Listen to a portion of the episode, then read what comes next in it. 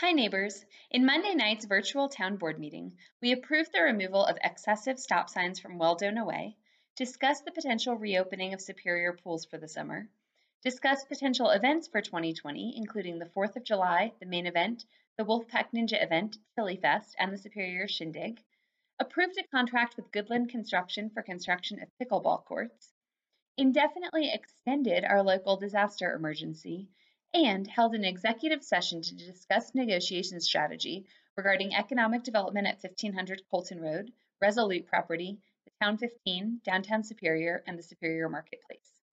Ready to find out more on what happened? As usual, you may keep watching this video or click through to read this post in written form on my blog. During board reports, Mayor Pro Tem Mark Lacis brought up the recent discovery around the Rock Creek HOA fence color, which he mentioned at First Friday namely that the color in the HOA covenants, Cabot Dune Gray, is actually not the same yellow color that has been mixed and painted throughout Rock Creek. The HOA is now considering three options. One, keep the status quo, even though it's not Cabot Dune Gray. Two, revert to the actual Cabot Dune Gray, which is not the current color that's painted all over Rock Creek. Three, take a request to the residents to amend the covenants and remove Cabot Dune Gray from being named so that the HOA has more flexibility in picking a different color without needing a majority of households to respond. If you're interested in weighing in, the Rock Creek HOA will be meeting on Thursday night from 6 p.m. to 8 p.m. via Google Meet to discuss.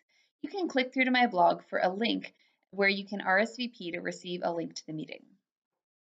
Mayor Clint Folsom reminded everyone that the annual State of Superior will be posted on a video next Wednesday, May 20th.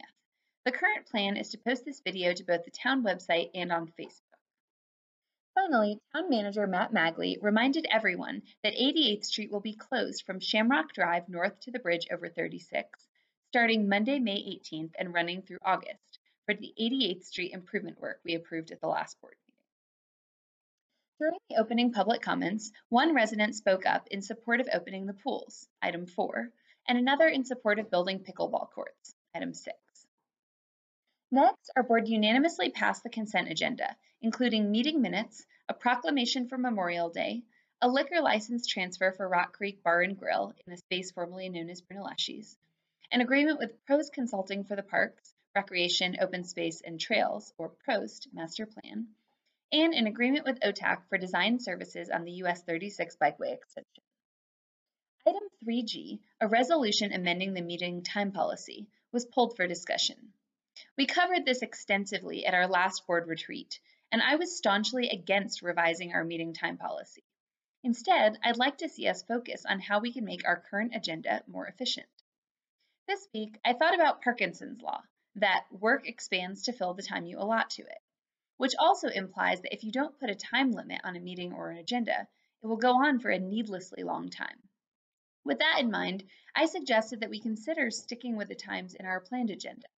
If a discussion is threatening to go over time, we should either wrap it up or defer the topic to the end of the meeting and keep moving forward.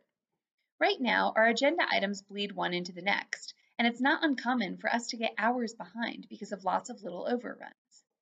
While I agree with the town managers to plan to put most of the easier items at the beginning of the agenda so we can get them done quickly, I think sometimes we tend to spend too much time on those not realizing we'll need that time later for the more difficult items.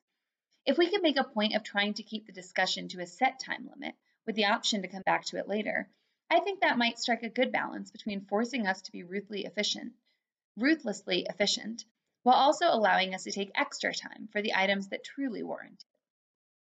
When it came time to decide whether we should revise our current meeting time policy to require a two-thirds majority rather than a unanimous vote to extend a meeting past 11 p.m.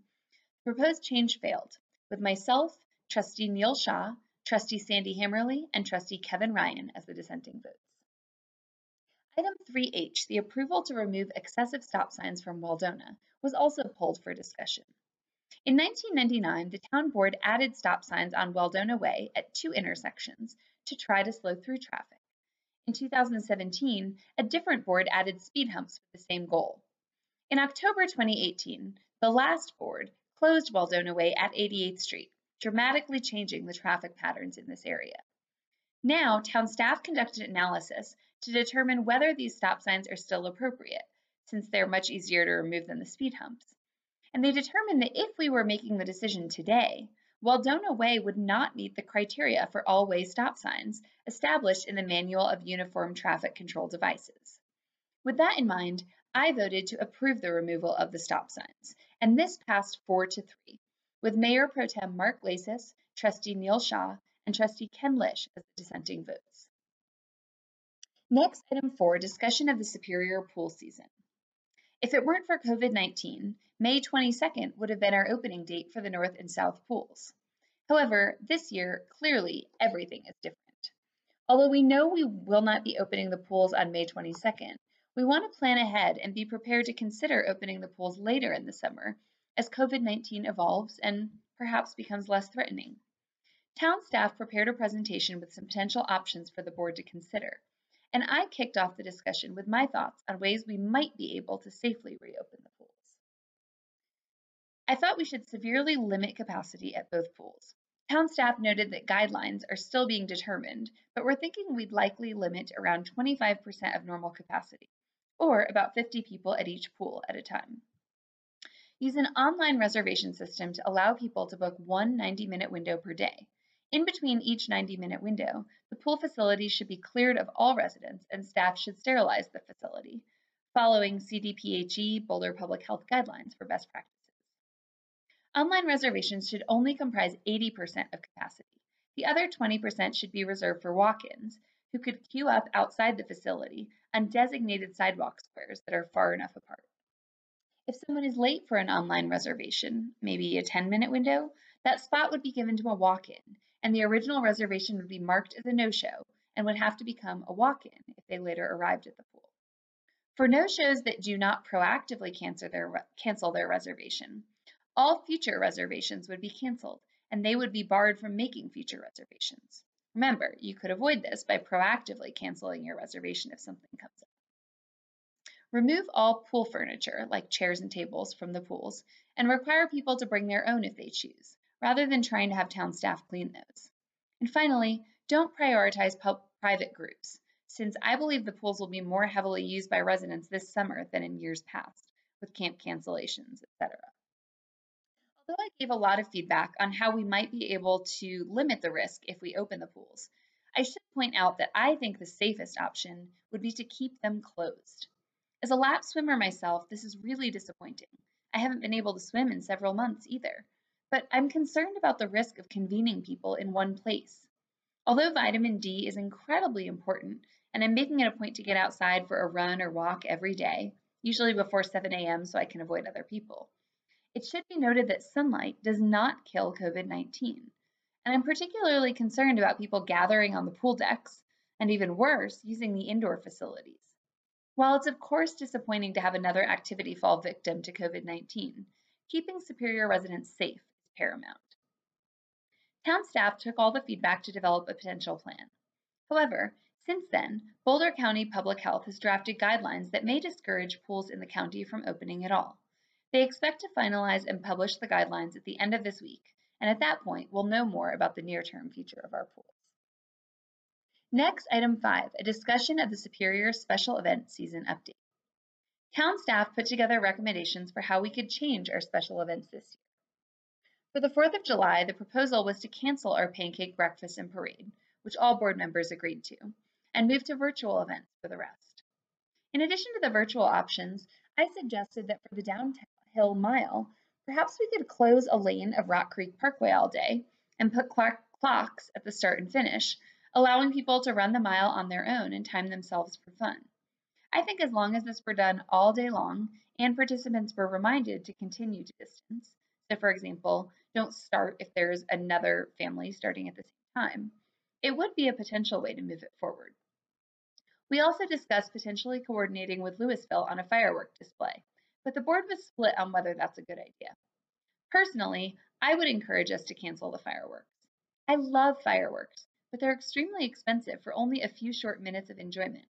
Right now, I think we ought to be saving our taxpayer funds rather than spending them on something like fireworks, particularly since it would encourage people to congregate to see them.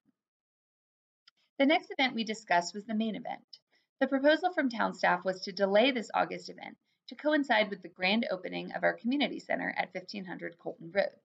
The board members who spoke up agreed with this recommendation. Next, the Wolfpack Ninja event. As much as I was looking forward to this, I do not think an obstacle course event is prudent at this time. It's simply too risky with all the services that people would be all over. The board members who spoke up agreed that we should postpone the September obstacle course event to 2021. Finally, Chili Fest and the Superior Shindig. Many, many members of the board discussed taking a wait and see approach to these September events. However, one other trustee and I encouraged our town staff to proactively cancel them, rather than spending time and taxpayer dollars planning events that are very unlikely to happen. Town staff took all that feedback and will work on a plan to move forward. Next, item six, a contract with Goodland Construction for construction of pickleball courts. Our board considered a $314,000 contract with Goodland Construction to build six pickleball courts. Our 2020 budget had $400,000 earmarked for this purpose. The Parks, Recreation, Open Space, and Trails Advisory Committee, or PROSTAC, recommended Autry Park as their first choice for this given the adjacent facilities, restroom, and parking. Their second choice was Founders Park. One trustee expressed concerns with spending this money rather than saving it. I shared these concerns. I think we should be tightening our belts right now and saving our money for the rainy day that COVID 19 has unfortunately brought here. However, in comparing this to other leisure activity expenses, like the 4th of July fireworks, I think that pickleball courts are a much more prudent use of our funds because they'll provide a permanent outdoor facility to residents, which may even be used while socially distancing this year and next. The contract passed 6 to 1, with trustee Ken Lish as the dissenting vote. Item 7, resolution declaring a local disaster emergency. On March 20th, the board ratified the emergency declaration made by Mayor Clint Folsom and extended it for 60 days. At Monday night's meeting, we considered extending this declaration until rescinded by the board. This passed unanimously. Finally, our board went into executive session to discuss negotiation strategy regarding economic development at 1500 Coalton Road, Resolute Property, the Town 15, Downtown Superior, and the Superior Marketplace. Thank you so much for taking the time to read or listen to this recap. I really hope it's helpful. Our board is always open to hearing your comments, questions, and concerns. You may always email your feedback to townboard at superiorcolorado.gov or to me specifically at laura s at superiorcolorado.gov. As a reminder, any messages sent to a government email are part of the public record and will have your name attached. If you feel the need to write in anonymously, you may always comment at the bottom of my blog post recaps. Thanks again for watching, and please stay healthy, stay safe, and stay home. Have a great week.